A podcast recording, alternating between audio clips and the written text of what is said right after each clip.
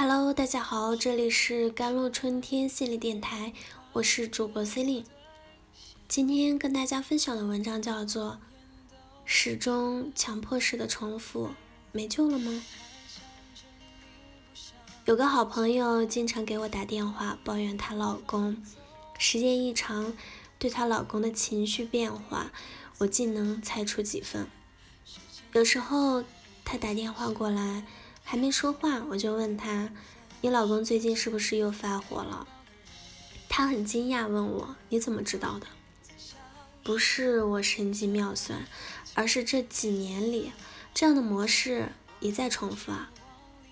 像她老公平时是个沉默寡言的人，有什么事心里明白，不喜欢说出来，加上工作压力大，生活上的琐事不顺心，也不会去沟通和表达。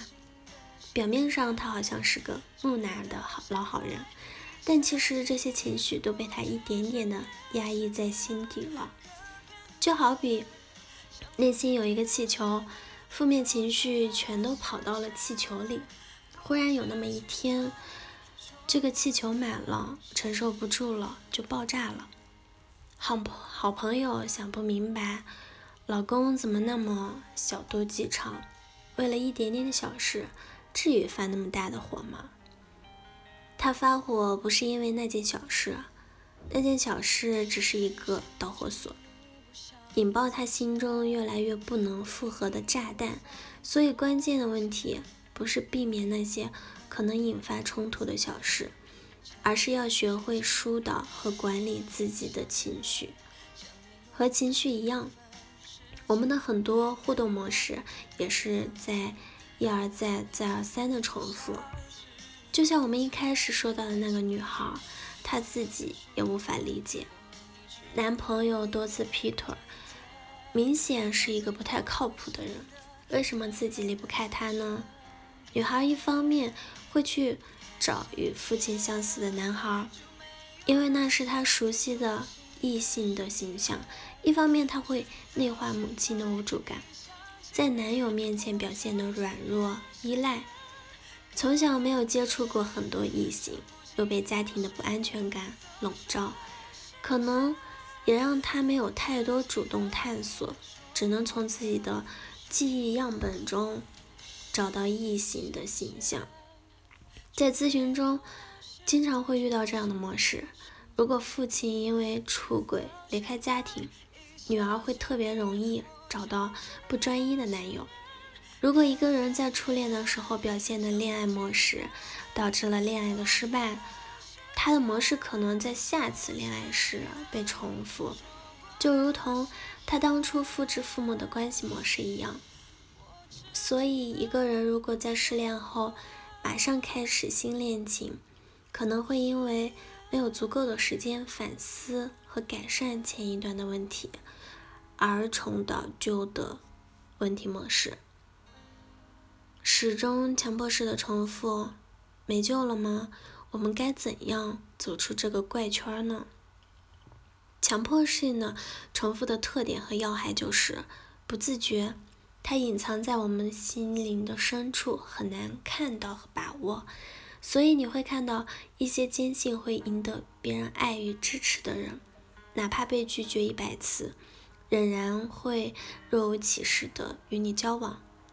相反，另外一个人，你对他好了九十九次，但只有一次有一个疏忽，对他不够好，就被他抓住，并当做你不爱他、不支持他的证据了。想要打破强迫式的重复，就要更多的了解自己，了解自己的情感、思维和行为模式。把可能导致重复的环节切断，并且勇敢的尝试各种新的好的体验，以建立良性的强迫性的重复机制。这些话说起来容易，做起来有时候很难。无论好的强迫性的重复，还是糟糕的强迫性的重复，改变起来都不是很容的事，很很容易的事情，因为。放下旧有的模式，意味着我们手里空了。新的模式需要一点点的学习和练习。我们将面对一片未知，而未知对很多人来说是无法把控，是焦虑和无助，是不愿意承受的。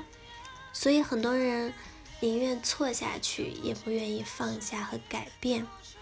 我常常说，心理成长是一场内心的冒险，只有那些足够勇敢的人，才能把自己渡到彼岸。旧的习惯模式只会重复性的带来相同的结果。在咨询中，我问那个被劈腿的女孩，面对这样的痛苦，除了一次次的忍受，还有没有别的办法？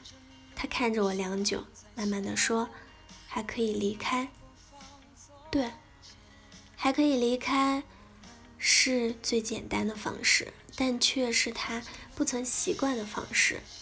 所以这种。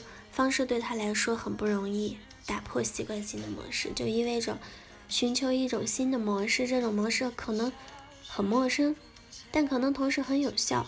这种模式可能是未知的，不像以前的那么习以为常，但可能会带来新的、更好的结果。这是一场内心的新旅行、新冒险。既然以前的模式没有让我们更快乐，索性。那就让我们试试新的吧。好了，以上就是今天的节目内容了。